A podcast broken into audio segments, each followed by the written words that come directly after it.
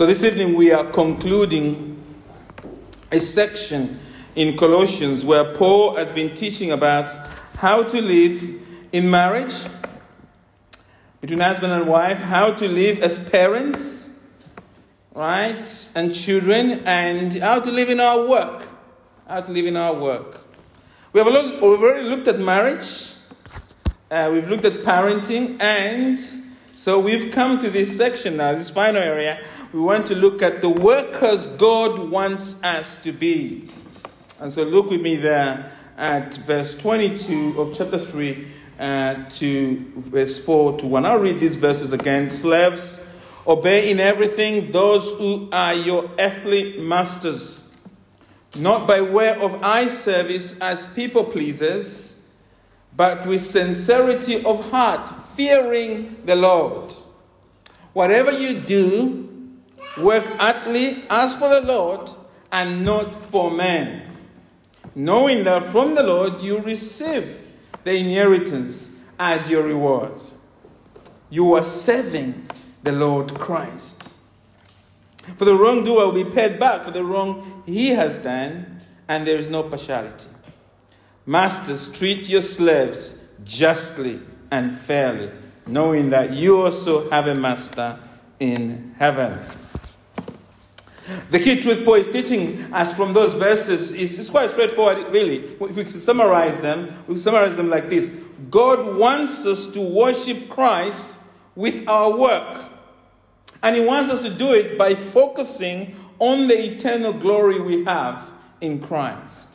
God wants us to worship Christ with our work by focusing on the eternal glory we have in Christ. That is, we might say, the big idea. That's the big truth of this passage. Now, I want us to learn this truth under two lessons.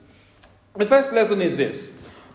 Just comes from that truth I've just summarized. God wants us to worship Christ through our work. What is your work for?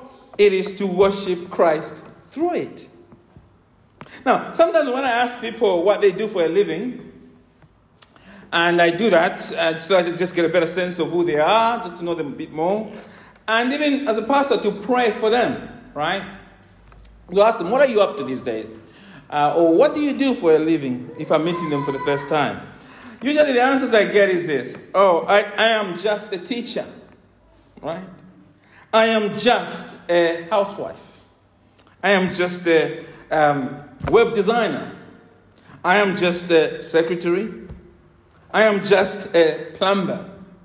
There is often that phrase, I am just, right?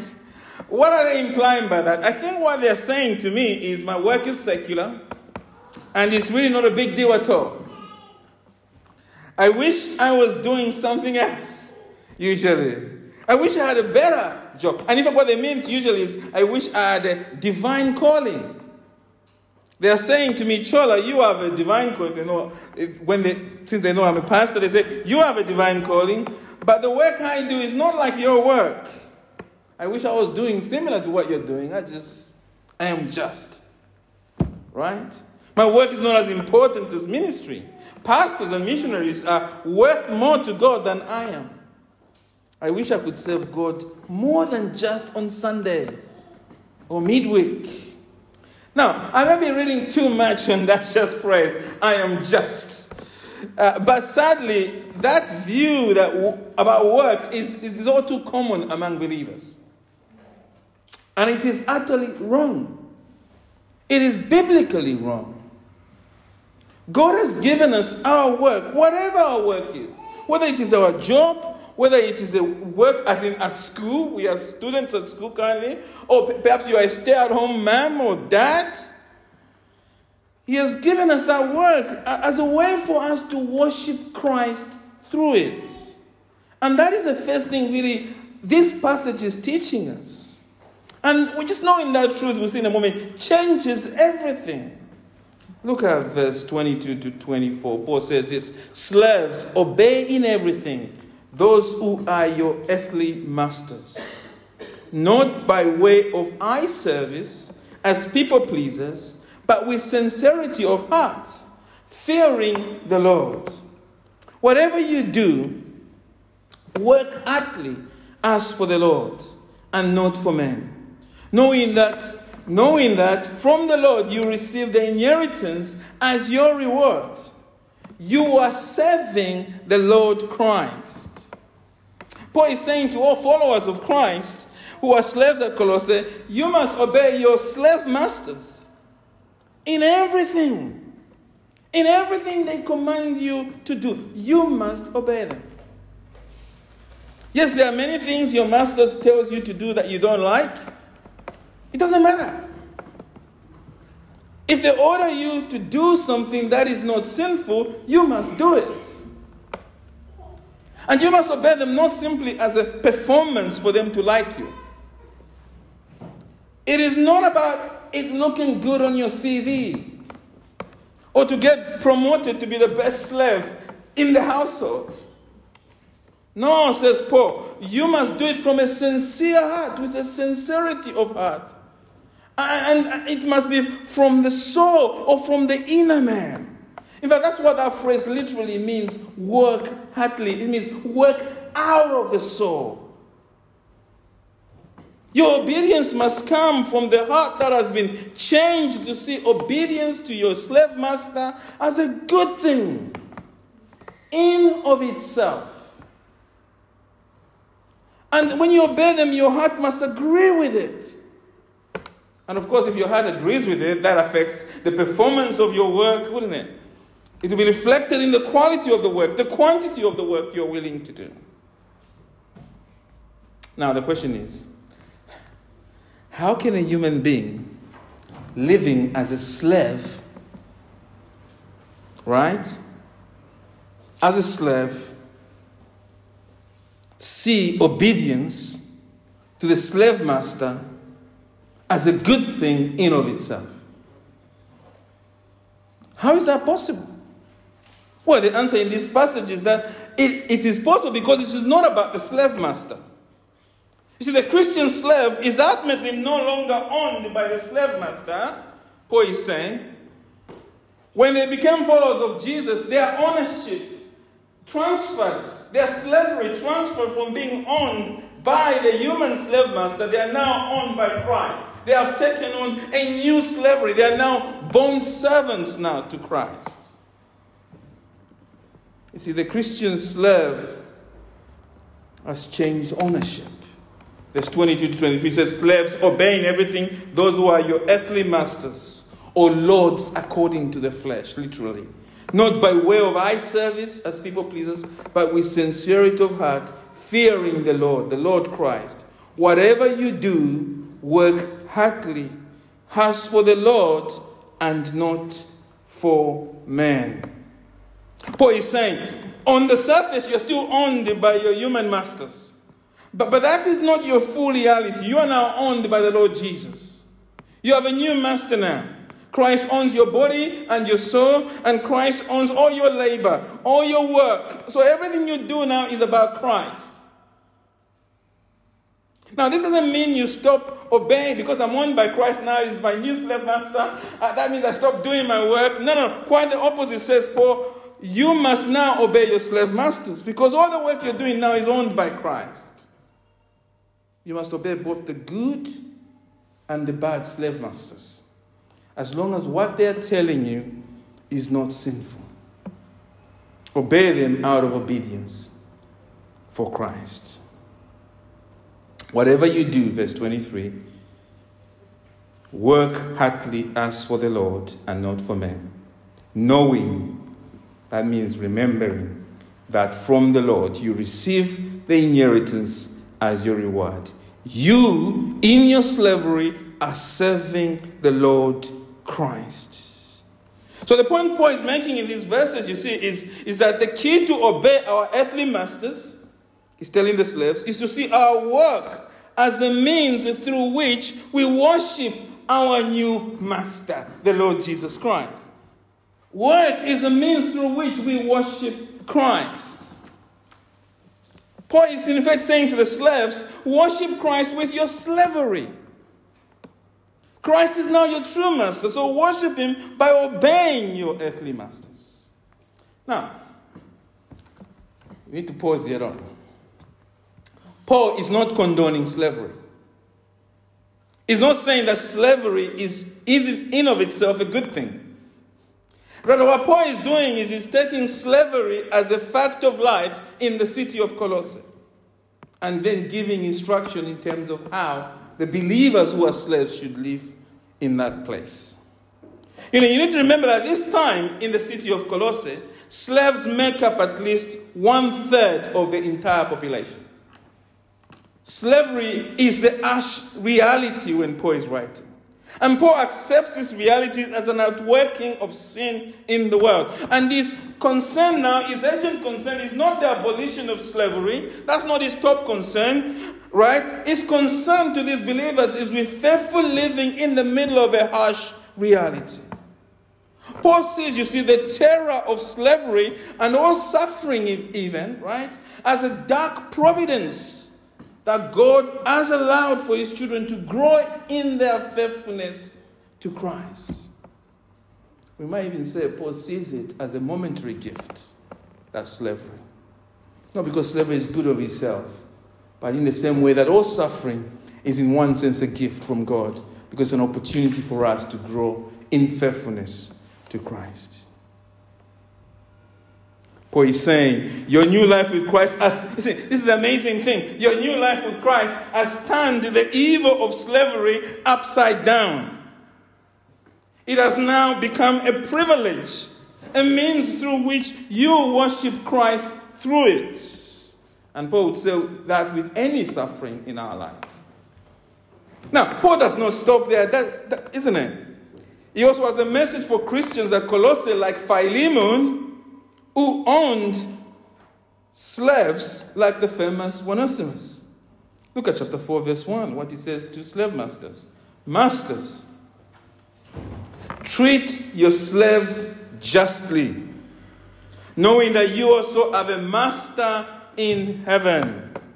As I said, the masters in verse 1 of chapter 4 are earthly masters in chapter 3, verse 2. And that again literally means lords according to the flesh. That's to say, these masters have total power over their slaves.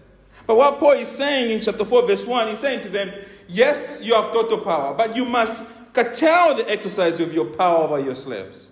You must treat them now with justice, with fairness.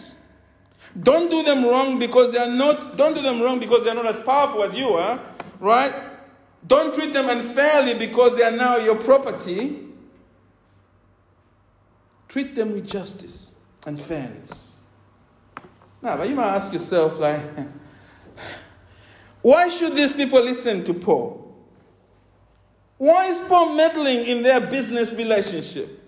I mean, by the way, as we've been going through the household code, it's amazing, isn't it? Paul interferes everywhere. He's interfering in the home. He's interfering with parents. Now he's interfering in their business. As an apostle, he can speak with authority. But why is he zoning in on this? Why should these people be fair and just to slaves? And the answer again is in verse 1 of chapter 4.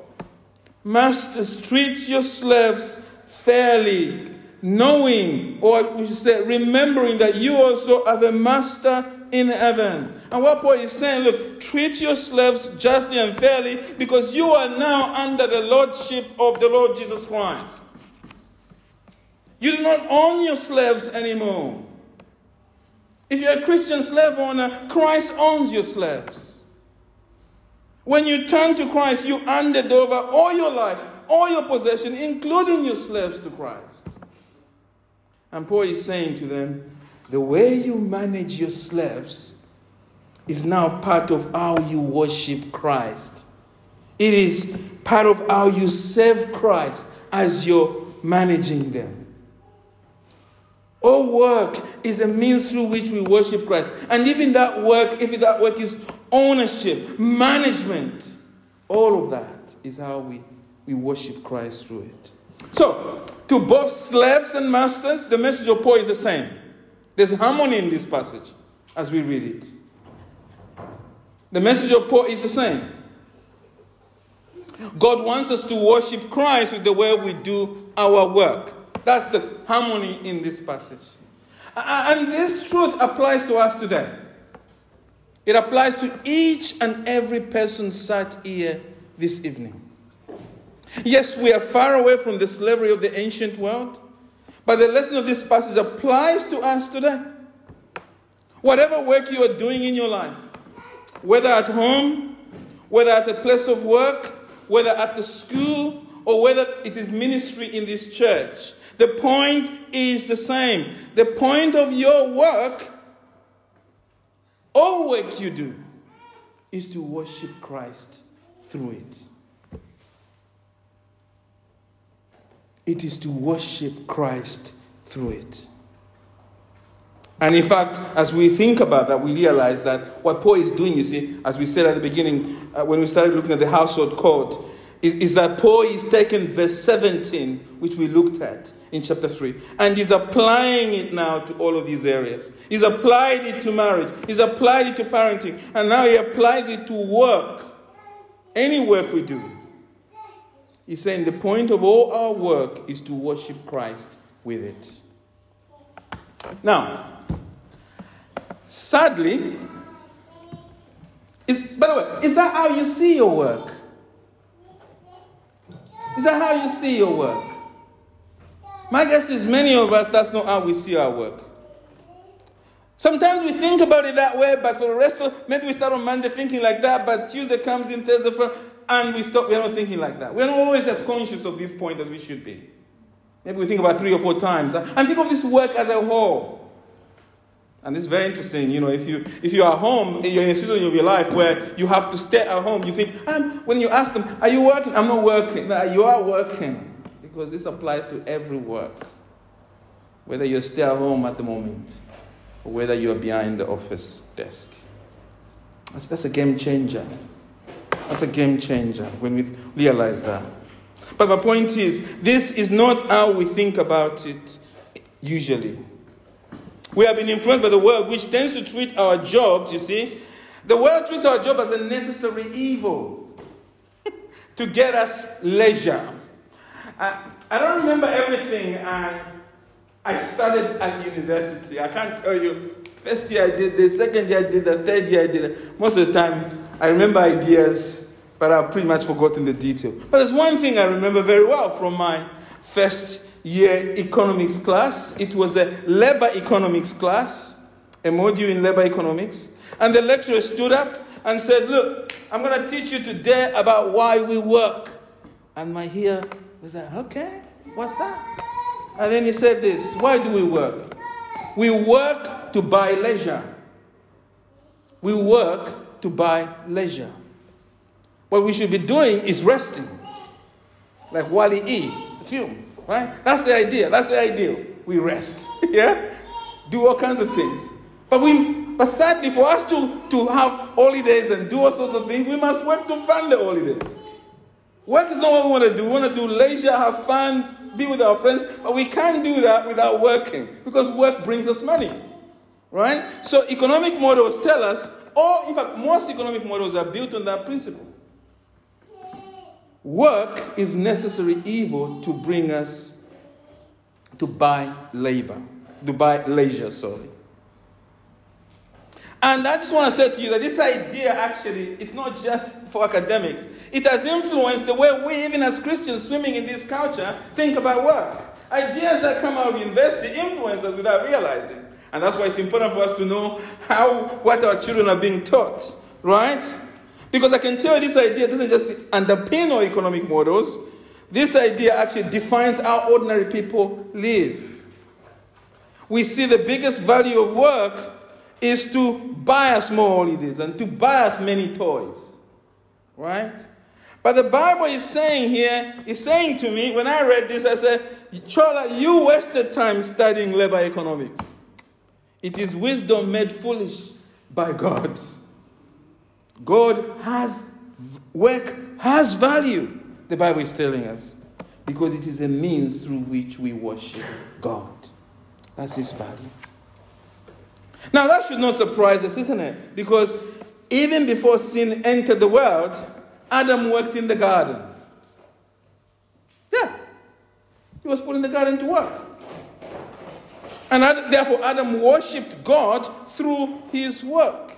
Work was there before the fall. sin, when sin entered the world, it made work harder. Sin didn't introduce work, God did. Sin made our work harder. Through thistles and thorns, right? But the principle of work remains the same. We are meant to treat work as a privilege to worship Christ through it. And this is the first point Paul wants us to really understand here. That work is the means through which we worship Christ. It's a privilege. Now, do you believe that? Do you believe what I've just said? Are you living out what I've just said? I think we are not. Imagine if you truly believe this truth, though. It would change the way you work, wouldn't it? Remembering that the point of your work is to worship Christ through it will help us not to be discouraged when our work is difficult, when it's boring, or it's not being appreciated. Whatever work we do. Mothers, this changes everything. The work you're doing at home, that work, is not always going to be appreciated. It's hard, it's difficult, but this transforms it. You can have joy in that because that difficult work at home, you're doing it for Christ. As a worship, it is not simply for Christ, it is a means through which you worship Him. It changes that how you deal with that difficult boss at work. You think, I should quit. Nah, beloved. As you work, you submit. As Onesimus did to Philemon, but even perhaps a worse boss, a worse slave master, because Paul hasn't distinguished.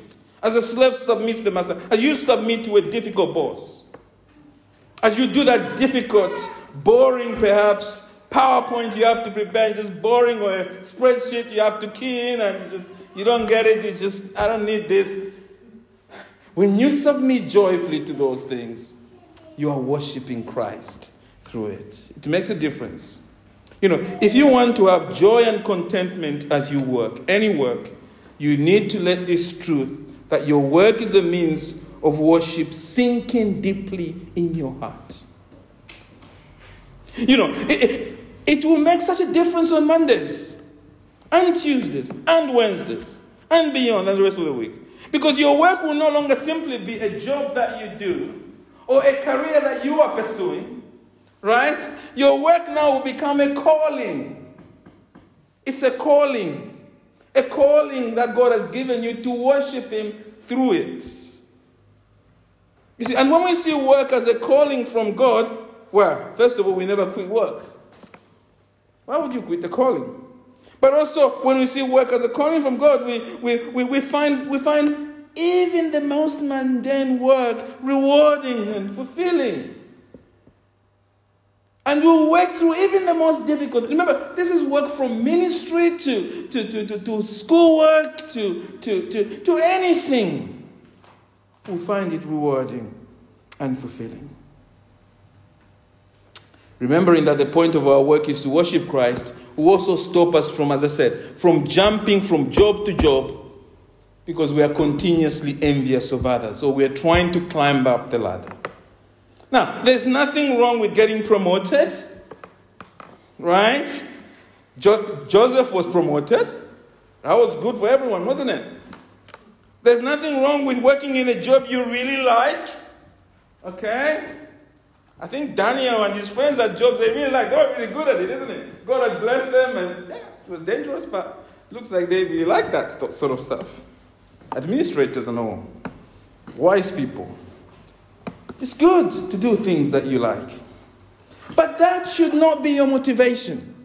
These slaves didn't all, in fact, perhaps none of them, well, actually we can be confident none of them like their job. Because God hasn't created us to be slaves of anyone. So, doing your job because you like it shouldn't be the motivation that drives you to do it. What should drive you to do it is the worship of Christ through your job. It is that if I do this work, I am honoring Christ. I'm worshiping Christ through it. It's an opportunity for me to die to self and to worship. As I die to self, I'm living for Christ. A Christian should never pursue climbing the corporate ladder as an end of itself. as an end in itself. I'm not saying don't climb the ladder. I'm saying we must seek to climb the ladder as a means of deeper worship of God. I wish I can unpack that truth a bit more, but I'll just let it land, right? You must seek to climb the ladder as a means of deeper worship of God. Remembering that the point of our work is to worship Christ through it also stops us from being workaholics, devoting ourselves wholly to the work. Oh, friends, why do you struggle to switch off your computer? That's to me. That's to me. Why do you struggle to switch off your computer? Why do you struggle to enjoy the day of God's rest? Just enjoy it, being in God's presence on a Sunday. But you are forever tempted to log in for work, which is coming around on Monday. Why are you tempted to do that? Why do you neglect rest, leisure, family, and the church? Because many of us believe, and to be honest, let's be honest with ourselves, many of us believe the more we work, the better our life becomes. We are looking to work to give us what God Himself, what only God Himself can give us. In fact, it's even worse than that. We are looking to work to give us what God has already given us in Christ. Remembering that the point of our work is to worship Christ through it, will also motivate us to grow, isn't it? In using the means of grace that grows us in faithfulness in our work. You know, when you worship God with your work, you won't want to miss the Bible study, or one of the two services on Sunday because of work. It doesn't make sense, does it? Why doesn't it make sense? Well, how can you worship God with your work and neglect the means that God has devised to grow you in your work? Do you get my point? For you to worship God with your work, for you to worship God with your work, you have to know how that looks like. You have to understand what work is for. You have to understand how God wants you to be at work. Now, how are you going to grow in those things? Well, you grow that through the Word. You grow that through the fellowship of the saints. You grow that through the Lord's table. You grow through all of these things that God has provided for you, which we call the means of grace. Now, if you reject the means of grace, right?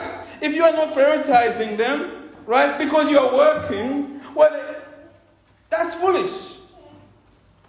Because the whole point of your work is to worship God, and you need to grow in worshiping God through your work, and the only way you can grow in truly worshiping God in the way that honors Him is by prioritizing the means of grace, because they are the fuel for how you worship God properly. I think the point is clear, so I won't belabor it. But what this truth is doing is it is forcing us to face up to our delusion. It is humbling us to repent of our neglect of gathered worship, personal corporate prayer. Beloved, it's not good enough for us to say, I'm doing God's work, I have no time to pray. I'm doing God's work, I have no time to do Bible study.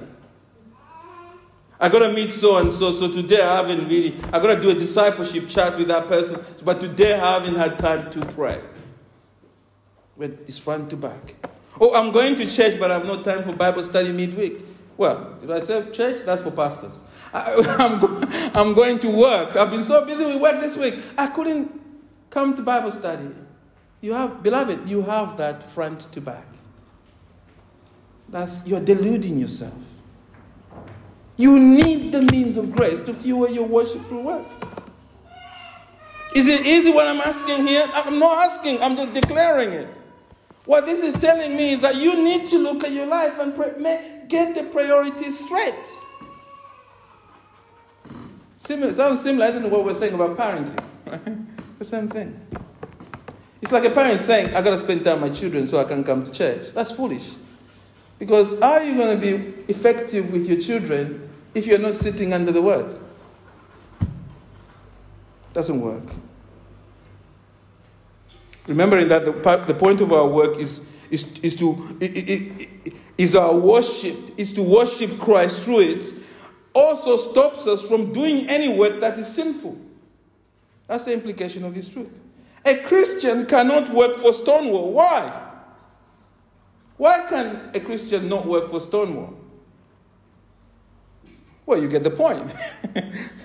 Because how can you claim to worship God with your work? Let's say you're a secretary for Stonewall as a Christian. How can you claim to worship God through that work as a secretary for Stonewall if the very work you're supporting is producing evil in the world? It doesn't work. You can't say you're worshiping God when you're supporting an infrastructure that undermines His glory in the world. Remembering that the point of our work is to worship Christ, will also lead us to depend more on Christ for our work. When you realize, when you take this point in, what it does is it makes you want God to help you do your work at work. If we're going to worship Christ with our work, we want to do our work in a way that's acceptable to Him. And that's why the means of grace are important. But also, that is why prayer is important. Because how else do we get help from God to help us with our work? Well, we must pray, isn't it? Prayer is the key. Corporate prayer, but prayer throughout the course of our work, our private prayer. Beloved, are you doing your work with prayer?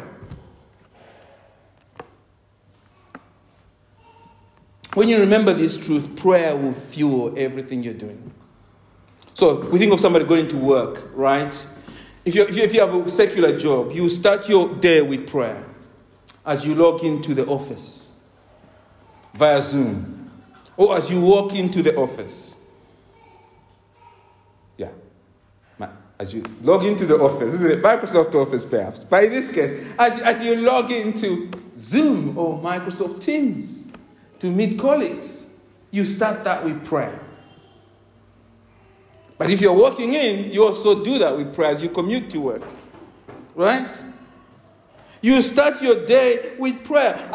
Before you speak to your colleagues at work, you want to pray for your bosses that day. Lord, this is a big part of your work. Oh, what a joy work is in this sense. Whatever job God has given you. 7 to 5, isn't it? Is it 7 to 5? Right, 7 hours times 5, right? 8 hours a day, right? Times 5, 40 hours. 40 hours of worship. And now you're praying for your boss every single day of that week. Lord, save Joanne. Save Michael. Touch. These are the people God has given you. Same thing for bosses.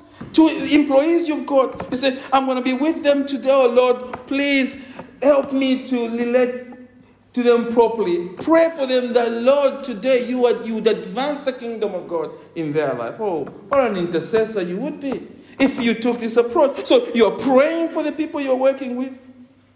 When you're interrupted by a boring colleague or a difficult colleague, you cheerfully bear with him, isn't it? You listen to him moaning about... We always have somebody at the place of work who doesn't like that place of work. There's always one. And they'll come to you. Isn't it terrible we are still here, isn't it? And you're listening to them. They're not going to leave, but they're moaning, right? You're listening to them. It's terrible we work here, isn't it? So you listen to them. And then you quietly pray for them, that God would flood their heart with contentment, that God would use even the frustration with work to draw them to Himself. When you enter that meeting, which is, it's going to be a difficult meeting, you're not sure how you're presenting perhaps to directors, you're not sure how they're going to respond. It's a new idea. You're nervous. How are you feeling? You're feeling like Nehemiah before Xerxes. And what did Nehemiah do? He prayed to the Lord Almighty to grant him favor before God. What are you doing? You're worshiping with your work, through your work. When you're about to make a difficult phone call to a difficult customer, you first call on God, isn't it? To help you to be calm, to help you to be loving in your tone. And at the end of the day, as you finish all your work, what do? You log off. You log off Zoom, or perhaps you catch the tube. Life was easier back in the day for illustrations. I'm getting more tangled up here between Zoom and real life work, right? But You log off your Zoom, and you decide to catch this. You catch the tube, right? Before you do that, you want to ensure you give thanks to God. That the Lord giveth, and giveth His grace again, and is done it for you that week. Do you see how we worship God? Just as an example. For people in different situations, moms at home, kids at school, this is going to look different, right? But it's the same element. It's prayer being a key part of your work. We haven't even mentioned important lunchtime devotions that you want to take out for half an hour to read in between, to read God's word in between your work. I have not mentioned that. And if you need a good Puritan devotional, I can give you to read for half an hour. It's brilliant. The 2-volume set. You love that. Work through that. That's 365 days of a year times 2. There are many. Work through that. You're not only praying through your work, you're being enriched. Your soul is being enriched and revitalized at lunchtime. Right? So the first truth then we have learned is that God wants us to worship Christ through our work. The question, of course, is how do we grow to become like this? How do we grow to become like this? Well, we mentioned prayer, yes. Means of grace. But if we were to ask Paul, tell me one single thing I should be focusing on to grow, to make my work as a mom at home, a stay-at-home mom, or make my work in the office to be prayer, to be worship-focused. What would Paul say, according to this passage? Because the answer is in this passage. We're doing Bible study, Brother Frederick, who asked that question. I think the answer is this. It's a second point. We grow to worship Christ through our work by focusing on our great eternal future with Christ. We grow to worship Christ through our work by focusing on our great eternal future with Christ. That is what Paul would say. Now, in our church at the moment, we don't know how people are getting on with their jobs. You may know them one-on-one, but we don't know. If you ask me, how is so-and-so doing the job? I don't know. But what I know is that we got enough people in this church, perhaps in difficult situations at work. Someone is probably feeling disappointed with their work. Perhaps she feels that she's being treated unfairly or even being denied the promotion at work. Someone in this church has probably received just recently a poor review on their quarterly evaluation. Someone else perhaps has had someone recently stab them in the back. Or maybe they are being bullied by a colleague. People face all kinds of difficult situations. Some people are searching for jobs, and that's difficult. And we think of people, kids at school. We know the challenges that they are facing in their work. Or kids that are at home, being homeschooled. We know the challenges they are facing. How can we help people in such difficult situations? How do we help them to worship Christ with their work? What would Paul say to them? How can we help them as a church to see their work as a means of worship? Well, Paul is saying we must help them to see their work through the eyes of eternity. That's what this passage is getting at. We need to encourage them to remember they have a great future. I was at the conference this week and we're talking about so many different things happening in society. What was the conclusion? The conclusion is that more time than ever we need to preach on how and we need to preach on heaven. We need to fix people on what is certain. What is certain in this world? There is a hell and there is a heaven to be won. These are uncertain times. Therefore, people need to fix their eyes on what is certain. And Paul is saying here, the way we grow in worshiping Christ is precisely that. Fix your eyes on what is certain. What is certain? That you have a great blessing, a great future ahead of you. We worship Christ through our way by focusing on our guaranteed future. And that's what we see, particularly in verse 23 to 25, when Paul is speaking to slaves. We'll see it with masters in a minute, but with slaves, Verse 23. Whatever you do, work heartily as for the Lord and not for men, knowing that from the Lord you receive the inheritance as your reward. You are serving the Lord Christ. For the wrongdoer will be paid back for the wrong he has done, and there is no partiality. Paul is saying to Christian slaves, you must obey your slave masters because by doing that you are worshiping or serving Christ through it. And the way you do that is to remember, knowing, literally we can translate that as knowing, remember that you already have a great future, a great inheritance. A heavenly inheritance is waiting for you. That's what Paul is saying in verse 24. Knowing, remembering that from the Lord you will receive the inheritance as your reward. Now, Paul here, don't get that word reward wrong. Paul is not saying obey the Lord, right, and you get your inheritance. That's not an inheritance. An inheritance is something we get with our merit. A child or descendant receives an inheritance after the parent has died. Paul explains that to us in Galatians. And they receive this not because they deserve it. They receive it by birth. It is just an act of grace to them. Remember the parable of the lost son and the interesting brother, right? That lost son didn't deserve his inheritance, but he got it. It's grace. And in fact, he was welcomed by grace.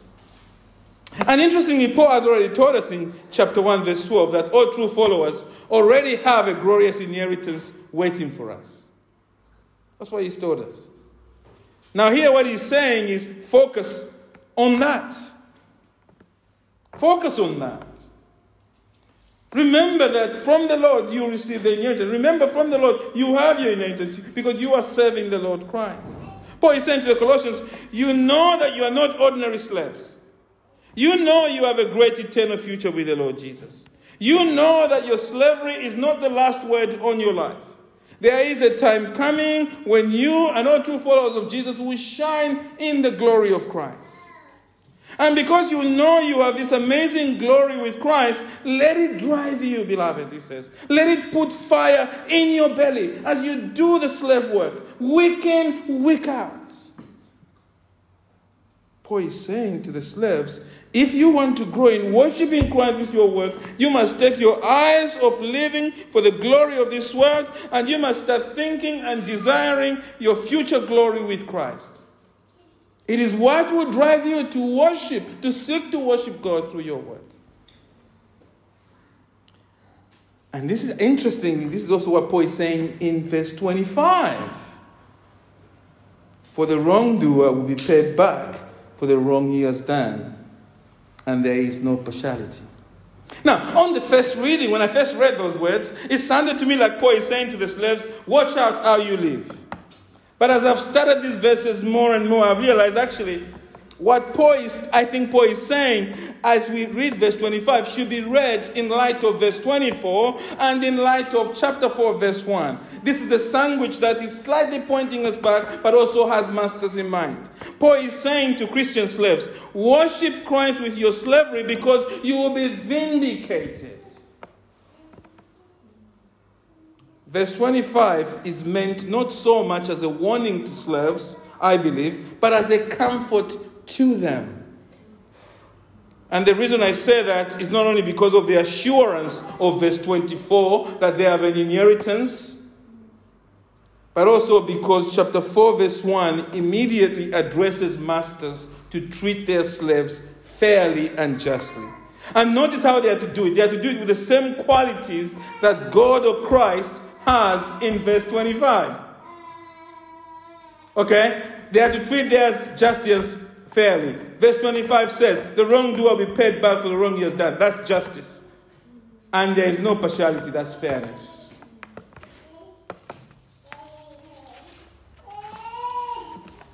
So when we combine verse 24 and 25, in light of chapter 4, verse 1, Paul is saying to slaves, worship Christ with your slavery, no matter how bad it gets. Why? Because or for the wrongdoer, the master who has done you wrong as a slave will be paid back for the wrong he has done to you. And you don't have to worry because there's no partiality with God. And when Paul gets to chapter 4, verse 1, he says to masters, what does he say? Masters, treat your slaves justly and fairly, knowing that you also have a master in heaven. What is Paul saying? Paul wants masters to be fair and just as Christ himself is fair and just. But notice an interesting thing. Because these masters are believers, Paul doesn't warn them.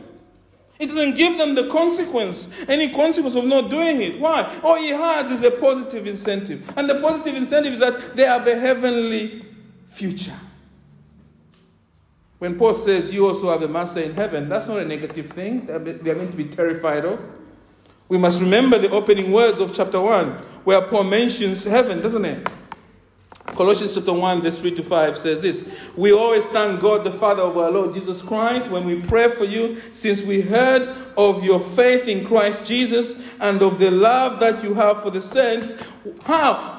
Why? Because of the hope laid up for you in heaven. These Colossian slaves have already set their hope on heaven. And we know the hope of heaven. What is the hope of heaven? It's Jesus himself. Jesus is coming. And so we come back to chapter 3, verse 1 to 4. We read those famous words, which we must know by heart by now. If then you have been raised with Christ, seek the things that are above, where Christ is seated at the right hand of God. You have died with Christ. You have risen with Christ. You are sat already there with him. So set your minds on things that are above, not on things that are on earth, because that is who you are. Why do I say that? Because of verse 3. For you have already died to this world. And your life now is hidden with Christ in God. But when Christ, who is your life, appears, your very heaven, then you also will appear with him in glory.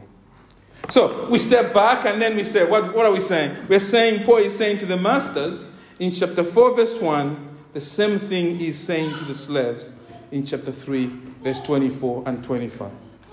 Keep your focus on the future. Paul is saying to the slaves in verse 22 to 25, remember you have a great inheritance. So you can afford to lose at work. You can afford to lose for obeying Christ in your slavery. Your work is not a zero-sum game. Ministry is not a zero-sum game. Being a housewife is not a zero-sum game. Being a teacher is not a zero-sum game. Being a nurse is not a zero-sum game. No matter what happens, you have already won in your work. And so don't panic. Horrible boss, don't panic. Horrible colleague, don't panic. Don't feel that if you lose out at work, then the bad guys have gotten away. That's the whole point of verse 25. Because the day of vindication is coming. Your boss one day will give an account. Your colleague will one day give an account. And for those who have employees, he's going to speak to them in chapter 4, verse 1. Remember, you have a master in heaven. That is where your future is. Your future is not in this world anymore. And so because your future is not in this world, you can afford to lose out in this world by being just and fair, being a good boss, even to employees who don't deserve it. That's the force of chapter 4, verse 1. So, as we come to an end, what is the bottom line? The bottom line of what Paul has been teaching us in this passage, which I wish we had more time to go through it. You might say, well, we're on a 67. Of course you've got time. We can go. No, we need to move on. But what is the bottom line? The bottom line is we worship Christ with our work by remembering our future blessing, focusing on what is certain and the blessings that we have. That's how we live, not just through work. That's how we stop giving up. That's how we persevere in anything. As a husband, as a wife, as a child, as a parent, as a worker. The principle is the same. Focus on heaven. Focus on the great eternal future. Worship Christ with your work by focusing on eternal glory in Christ. So how should we respond? Well, three things. I said three things. You can just copy and paste the three things we said this morning. How do we respond? First, thankfulness to God. What are we thanking God for? Thank God for the privilege of work. No matter how hard it is, no matter how difficult it is, thank God for that. Whatever work God has given you, thank God for it. And I'm not just saying that because we live in a world in which many don't have jobs. No, I'm saying thank God for the privilege of worshiping Christ through work, because the work here isn't just paid work. The work is any work we do.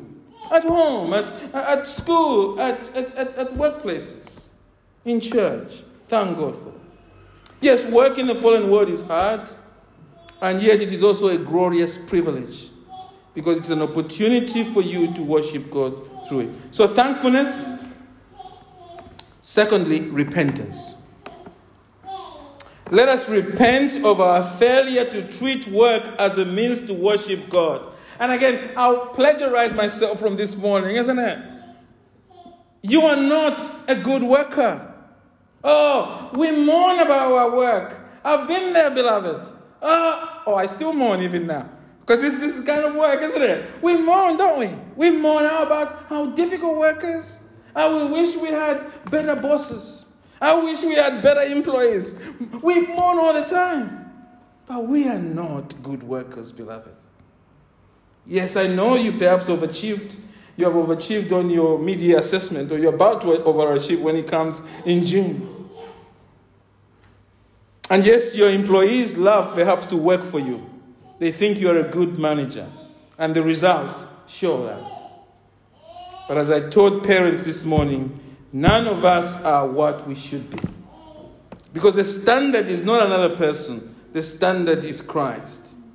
We do not work as the Lord Jesus Christ would do that work if he was doing our work.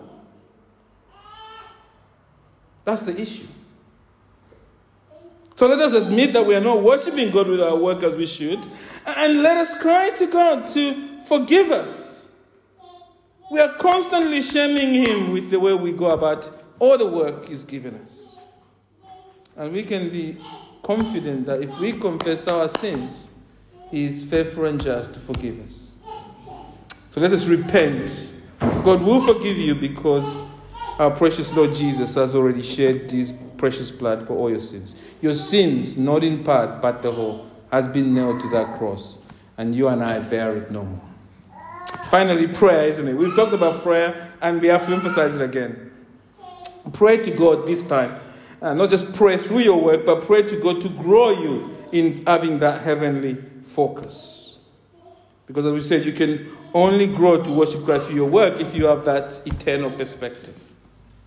As we said this morning, God has not designed that we should live for him in our strength. That's the wonderful thing about the Christian life. It's not DIY. It's not do it yourself.